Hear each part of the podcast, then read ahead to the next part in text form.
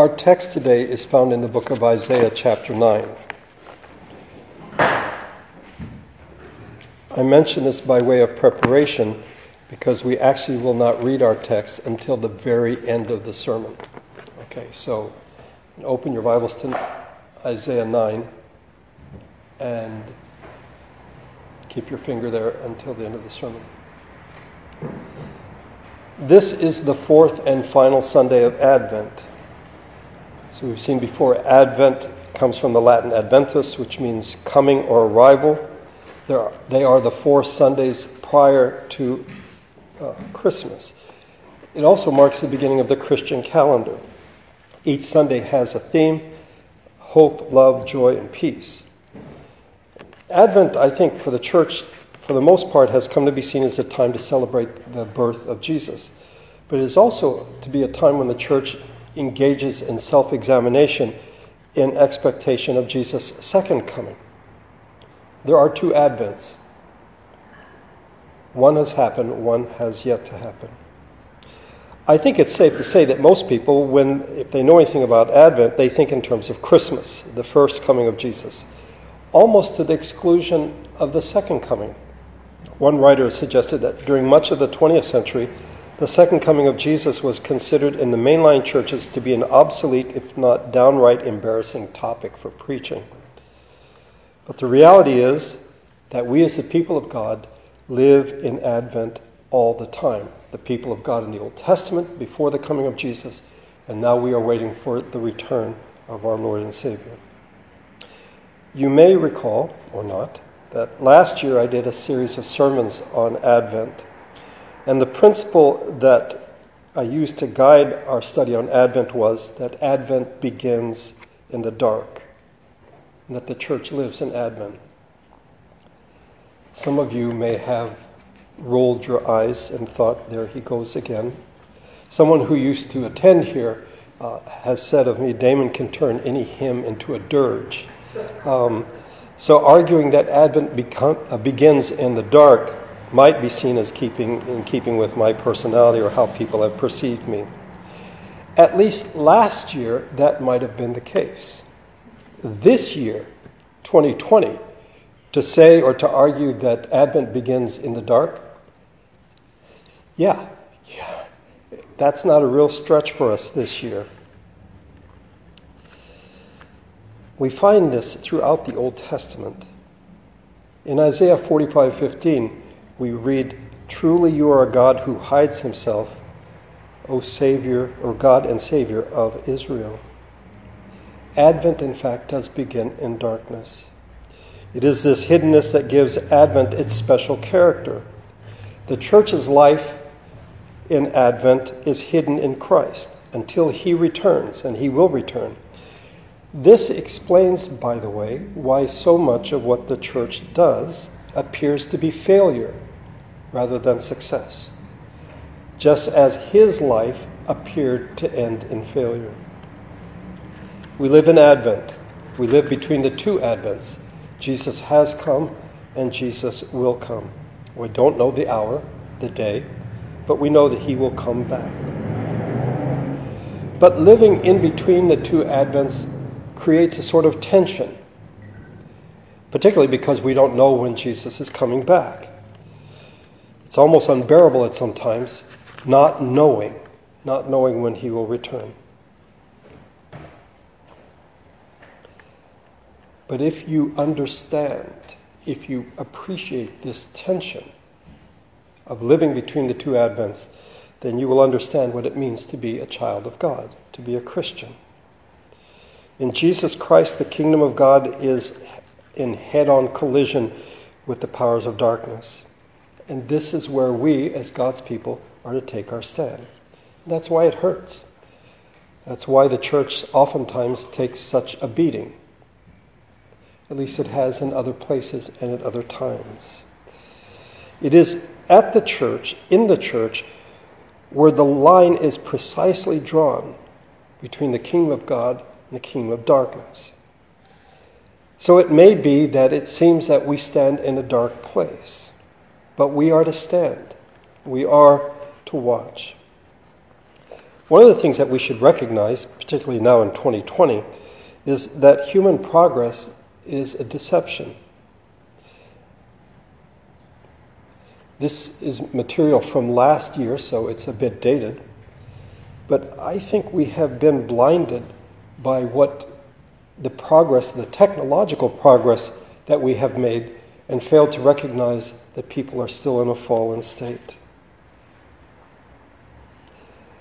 But now in 2020, just read the news, turn on the TV, and you'll see that we have not progressed as much as, in fact, we think we have. And that's why Advent is so out of sync with human thinking. Not if we say Advent's about Christmas, because everybody loves Christmas. But when you talk about the tension of living between the coming of Jesus and his return, and being at the front line of the struggle between the kingdom of God and the kingdom of darkness, um, yeah, that's something we'd rather not talk about.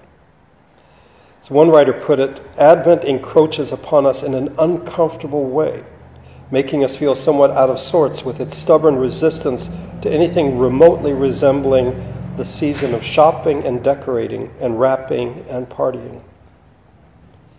Except this year, the year of the plague, these things haven't been happening, have they? The partying, the shopping. We need to remember that as a people of God, we live in Advent all the time. And for us as God's people in 2020, we live between the two Advents. It's called the time between. Because the people of God live in the time between when Jesus first came into the world, incognito, you might even say, born in a stable, laid in a manger, revealed only to shepherds who, in Jewish custom, were not considered reliable. They could not give testimony in court. That was the first, this incognito coming. And the second coming, he will come in glory to judge the living and the dead. We live in the already. Jesus has already come, but the not yet. He has not yet returned. And it is in Advent that we see this tension yes and no. Already, not yet. The Apostle John established one of the foundational truths in his first epistle God is light, and in him there is no darkness at all. And in the Gospel of John, written by the Apostle John, in him was life, and that life was the light of men. But if that's the case, then why is there so much darkness in the world? This may be, in fact, the question of Advent. Why does it begin in the darkness? Where is God? And when will Jesus return? Peter wrote in his second epistle First of all, you must understand that in the last days scoffers will come, scoffing and following their own evil desires. They will say, Where is this coming he promised? Ever since our fathers died, everything goes on as it has since the beginning of creation. I'm not sure that we need scoffers to ask this question where is this coming he promised? It's been almost 2,000 years. When will he return? I do think, by the way, this is why people tend to focus more on Christmas than the second coming. In part, I think we are fearful of what Isaiah wrote, that it may be true that God is a God who hides himself. Advent begins in darkness, and the church lives in Advent. And this is how we are to do this. Is there an example to help us to know how to live before the second coming? Well, there is a character who lived before the first coming John the Baptist. John the Baptist, who, interestingly enough, if you're a historian, is mentioned more often in non biblical sources than Jesus is. If you look at secular sources of the first century, they mention John the Baptist more than they mention Jesus of Nazareth. We know from Luke chapter 1 that John was a child of an elderly couple, Zacharias and Elizabeth. We know that he was at least six months older than Jesus because we are told that Elizabeth was six months. It is her sixth month, Gabriel tells Mary when he visited Mary. What was the world like to which John was born? What were the circumstances in that first advent? A brief timeline 722 BC, Israel, the ten northern tribes, are taken into captivity, from which they do not return. In 582, Judah, the two southern tribes, are taken into captivity, Babylonian captivity. In 538, Cyrus allows the Jews to return to Judah, and in the year 400 BC, the book of Malachi is written. And then we have four centuries, 400 years, that have come to be known as the 400 silent years. That is to say, God was silent. There were no prophets, there was no word from the Lord. Politically, it was a dark time. After the return from the exile, which time of great rejoicing, the Jews were still under foreign power. They were under the Persians, and then under the Greeks, Alexander the Great, then under the Ptolemies and Seleucids, there is a brief time of independence, about a century, under the Maccabees, and then the Romans come in. It was not a good time politically. They are occupied by foreign powers. Religiously, however, some people might have argued it wasn't a dark time. There's no idolatry. I think Israel finally learned its lesson about idols. The synagogue emerges during this time. Um, it becomes uh, a place where people can come together to worship because the temple is no more back in Jerusalem. It's also during this time that people begin to read the Torah, the first five books of the Old Testament, in the synagogue. And this is really important because prior to this, if you read through the Old Testament, you will find that there, there are long periods of time where no one knew where the law of God was. And then somebody finds it in the temple, and then they read it, and then people freak out like this is what God has said. Well, now every Sabbath the Torah is read in the synagogue. It is during this time that Jewish worship as it is today began. The singing of psalms, and a, there's prayer, there's instruction, the reading of scripture. You remember the story of Jesus in Nazareth. After he had read from Isaiah, they want him to say something. Same with Paul. When he goes to a synagogue, they read and then they ask him if he wants to say something about it. The Sanhedrin emerges. The Old Testament is translated into Greek, which is the lingua franca of that time. The synagogue, by the way, comes from a Greek word meaning uh, gathering, assembly. Two of the great rabbis in the Jewish tradition lived during this time. The Pharisees, the Sadducees, they emerged during this time. One could argue that on the one hand, it seemed like a very dark time politically, and on the other hand, it was not a dark time religiously. But the reality is, it wasn't a great time. God was silent, and it seemed as though God's people were going their own way and doing their own thing. And we see this because when Jesus comes into the world, they don't recognize him. And the religious leaders want nothing to do with him. During these 400 years, the question is where is God? There are at least two passages that are mentioned by the gospel writers. Interestingly enough, all four of them quote from Isaiah chapter 40 a voice of one calling in the desert, Prepare the way for the Lord, make straight in the wilderness a highway for our God. Every valley shall be raised up every mountain and hill made low. The rough ground shall become level, the rugged places a plain. And the glory of the Lord will be revealed, and all mankind together will see it, for the mouth of the Lord has spoken. And, and what is this word? What is this man who comes, a voice crying in the wilderness? It's the message of John the Baptist repent, for the kingdom of heaven is near. But we should also consider the last words of the Old Testament, the closing words, if you wish, before the silent centuries. In the book of Malachi, Malachi calls on the people who have returned from the Babylonian captivity. And he puts to them three questions. Is it vain to serve the Lord? You know, are we just wasting our time serving and worshiping God? Is there no difference between the wicked and the righteous? Because some wicked people seem to have a, an easy life and some righteous people don't.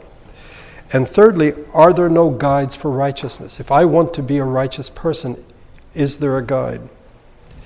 Well, you know what? The Jews would have four centuries, 400 years to consider these questions. And after 400 years, the word of the Lord would be heard again.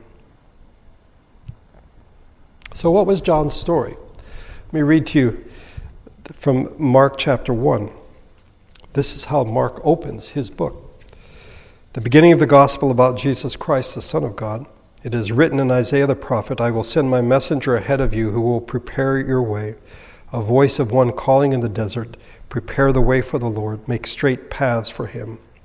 And so John came, baptizing in the desert region and preaching a baptism of repentance for the forgiveness of sins. The whole Judean countryside and all the people of Jerusalem went out to him, confessing their sins. They were baptized by him in the Jordan River. John wore clothing made of camel's hair with a leather belt around his waist, and he ate locusts and wild honey. And this was his message After me will come one more powerful than I, the thongs of whose sandals I am not worthy to stoop down and untie. I baptize you with water, but he will baptize you with the Holy Spirit. Three things for us to consider about this man who is to be a model for us. He was there before the first appearing of Jesus, the first advent. Now we are waiting for the second advent, the second coming of Christ. Here is our model. And what do we see about him? Well, first of all, his person.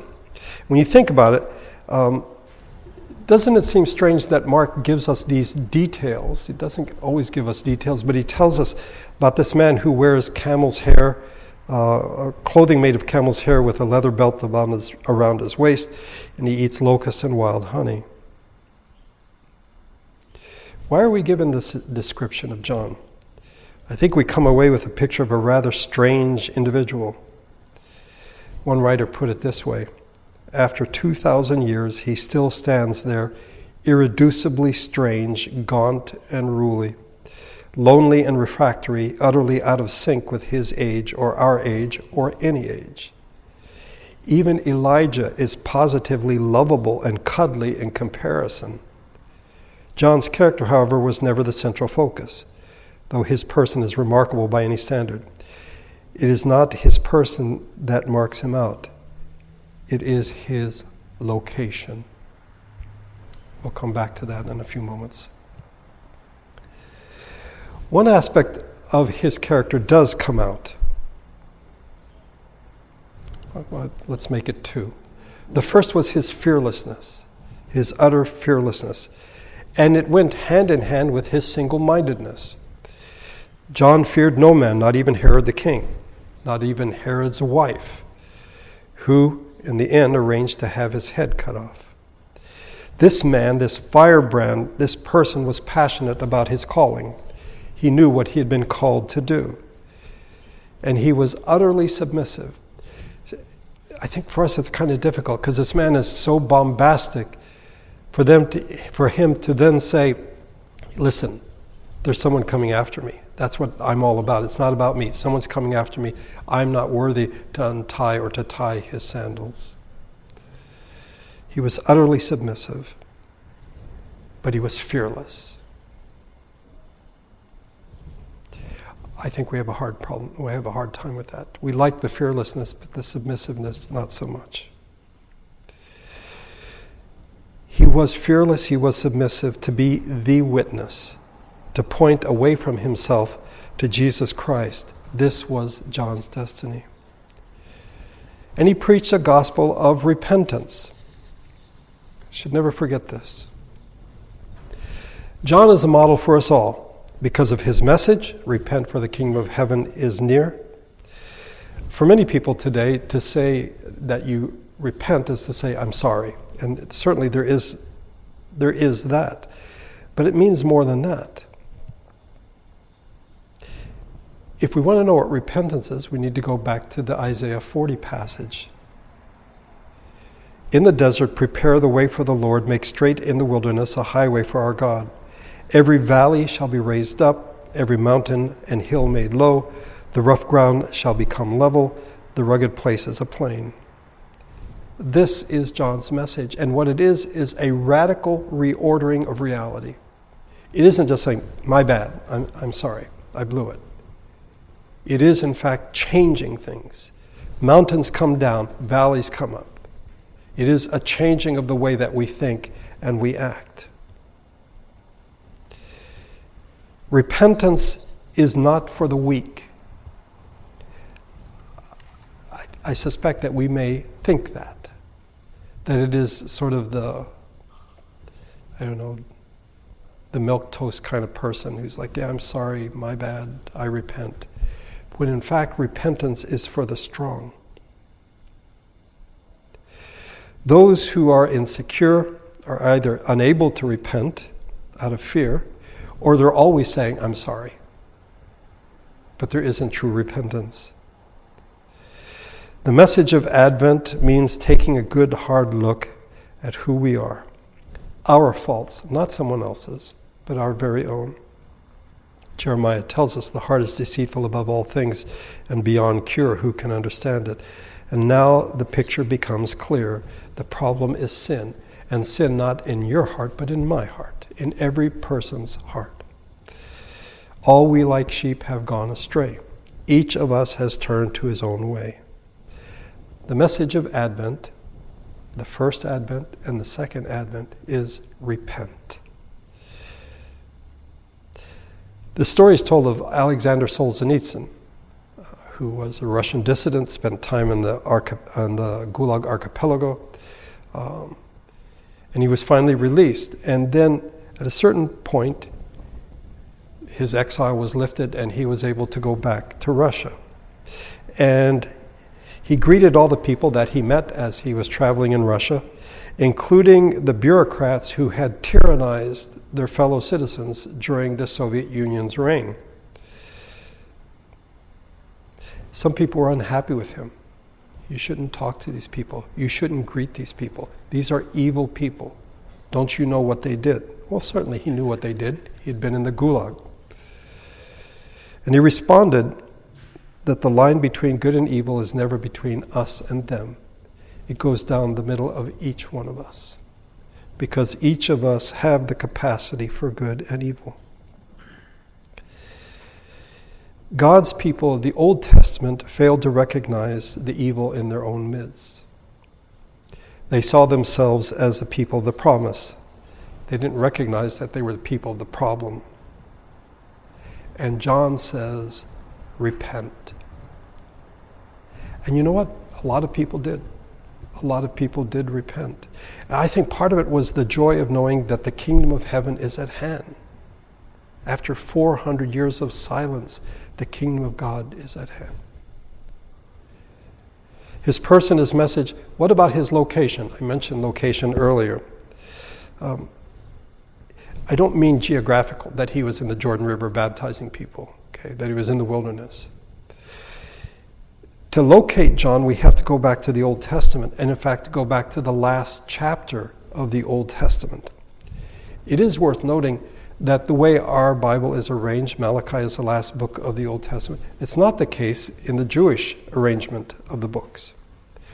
So, in a sense, they sort of ignore that 400 years in which, well, it's not 400 years for them because they don't recognize Jesus as the Messiah. But for those of us who see Jesus as the Son of God who came to save us from our sins, Malachi ends the old and Matthew begins the new. This is what is found in the last chapter of Malachi. Surely the day is coming, it will burn like a furnace.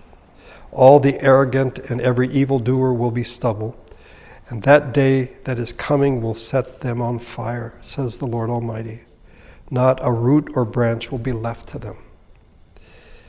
But for you who revere my name, the Sun of Righteousness will rise with healing in its wings, and you will go out and leap like calves released from the stall. Then you will trample down the wicked. They will be ashes under the soles of your feet on the day when I do these things, says the Lord Almighty. Remember the law of my servant Moses, the decrees and laws I gave him at Horeb for all Israel.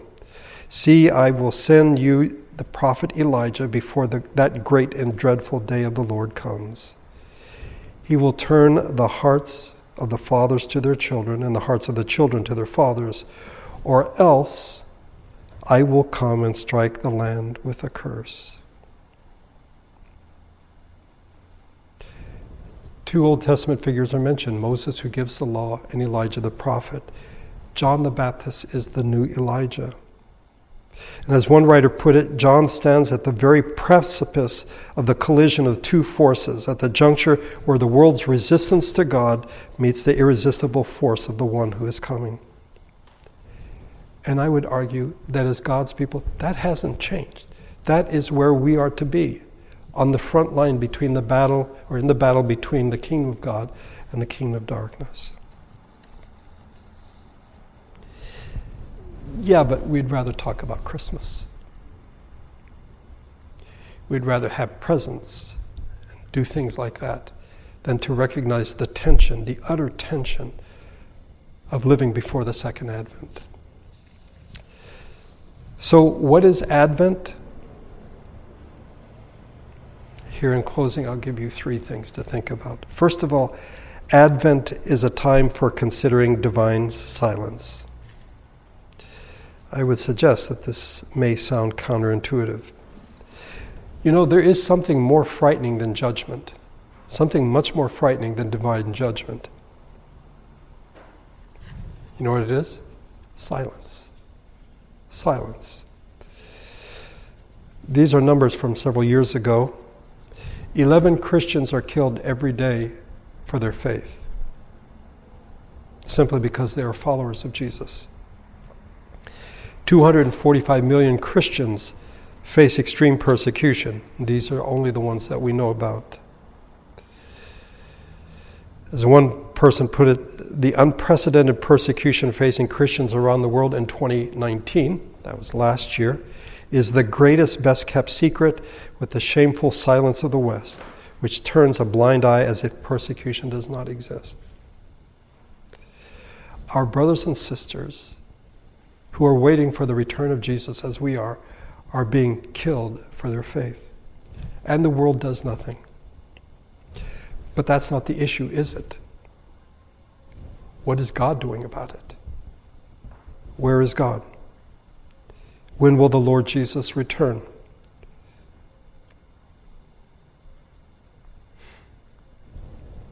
Advent begins in darkness.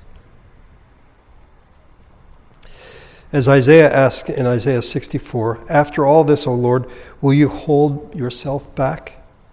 Will you keep silent and punish us beyond measure? We have the story of Habakkuk, which we studied early on during this pandemic. Habakkuk asked God, How long, O Lord, must I call for help, but you do not listen, or cry out to you violence, but you do not save? Why do you make me look at injustice? Why do you tolerate wrong? Destruction and violence are before me. There is strife and conflict abounds. Therefore, the law is paralyzed and justice never prevails. The wicked hem in the righteous, so that justice is perverted. Why are you silent? Isaiah asked, while the wicked swallow up those more righteous than themselves.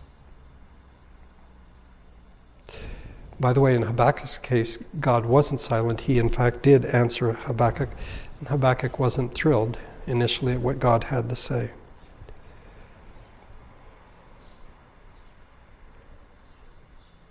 I think we may fail to appreciate God's silence because we're, we're too busy listening to many other things we fail to recognize the silence. Emily Dickinson, in her poem, I Know That He Exists, wrote these words I know that He exists somewhere in silence. He has hid His rare life from our gross eyes.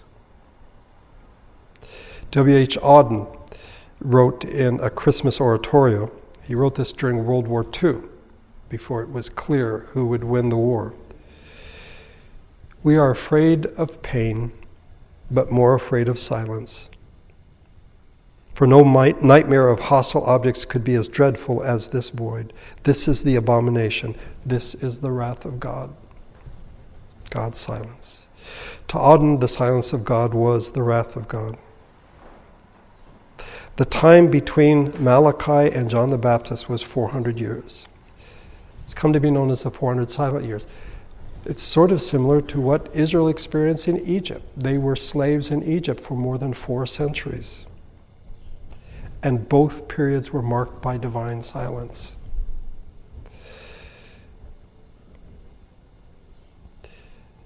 Advent begins in darkness. Apparently, it also begins with silence. I found this view of Advent to be quite difficult because it seems to call into question the character of God. One might even get a sense that God is absent. We don't want to do that. But if we were to be honest, there are times when that's precisely how we feel. We live in between the two Advents, and it hasn't been 400 years, it's almost five times 400 years since the first Advent. And in the darkness and the cruel, cruelty of humanity, it may seem that God is silent. But the second thing about Advent is it is a reminder that God keeps his promises. Yes, there were 400 silent years, but God did send his Son into the world. He did send a Redeemer. One Old Testament scholar has said that the exile was a theological emergency. You're like, why? Because they were in exile? No. It wasn't because they were living in a pagan society. It was because it seemed that God wasn't keeping his promises. But on this Sunday, the fourth Sunday of Advent, we are reminded God keeps his promises. He did send his Son into the world. And we know that one day the Lord Jesus will return. The third thing about Advent, it is a time for anticipating the light. We may be in the darkness, but we know one day the light will come. It is in the darkness that the light appears to come. The story begins in Luke chapter 1. You have this, this couple. I don't say they were elderly because uh, Zacharias is serving in the temple. He could only do that to age 50, but he and his wife Elizabeth uh, don't have any children. And during this period of time, these 400 silent years, a tradition arose that someone who did not have children uh, was not blessed by God. In fact, God was quite angry with them. And could, in fact, be the basis for excommunication, being kicked out of the people of God. But Luke tells us that they are, in fact, righteous people. You have silence, you have darkness. And from a most unexpected place, you have a couple who have no children who are promised a son, and that son is John the Baptist. Zachariah could hardly believe it. And so Gabriel, who had appeared to him, said, Okay, you're not going to be able to speak until, you know, until the child is born. And so Zechariah couldn't speak, but on the eighth day, when John was circumcised and the child is to be named, he wrote his name is to be John. And then his mouth was opened, and he said, And you, my child, will be called a prophet of the Most High, for you will go on before the Lord to prepare the way for him, to give his people the knowledge of salvation through the forgiveness of sins, because of the tender mercy of our God, by which the rising sun will come to us from heaven to shine on those living in darkness and in the shadow of death. Advent begins in darkness, but it leads us to the light.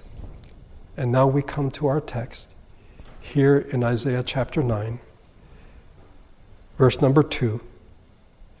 The people walking in darkness have seen a great light. On those living in the shadow or living in the land of the shadow of death, a light has dawned. Yes, there is darkness, but it is out of the darkness that light comes. Jesus has come, Jesus will come. And we live in between those two periods. Advent begins in darkness, but one day the light comes. Let's pray together.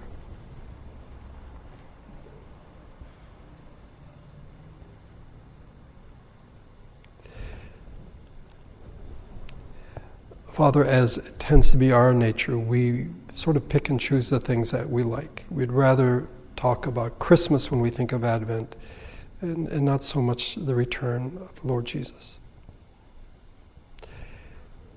Though I suspect this time, the time of the pandemic, this plague, the second coming has become somewhat more attractive. This time of darkness, of plague, is uncomfortable. But the reality is, I think we should have been uncomfortable all along as we are in a struggle, in a fight. The kingdom of light against the kingdom of darkness. And like John, we are to be fearless, but also submissive. During this time of pandemic, in many ways we have stumbled seem lost, looking to scientists to tell us what to do, looking to our government, and we've lost any sense of fearlessness, any sense that you are in control.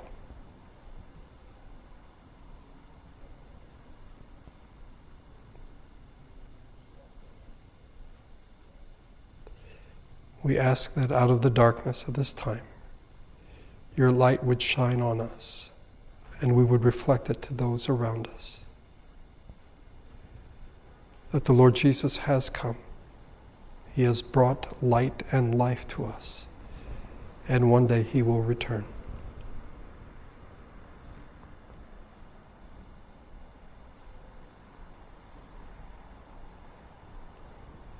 There is much that is mysterious about the incarnation how could the infinite personal God come as a baby? There is much that is mysterious about the second coming as well. But by your grace, may we believe and look forward in anticipation to the return of your Son.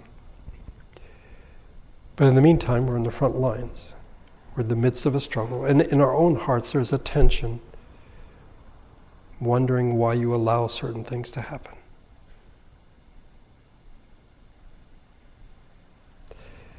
Open our eyes, give us wisdom. Show us your love as you have by sending your Son.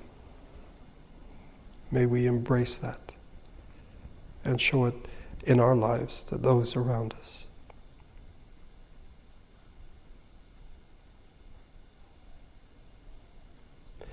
During this Christmas season, may we see the truth for what it is. And may we rejoice in your Son, the Lord Jesus, in whose name we pray. Amen.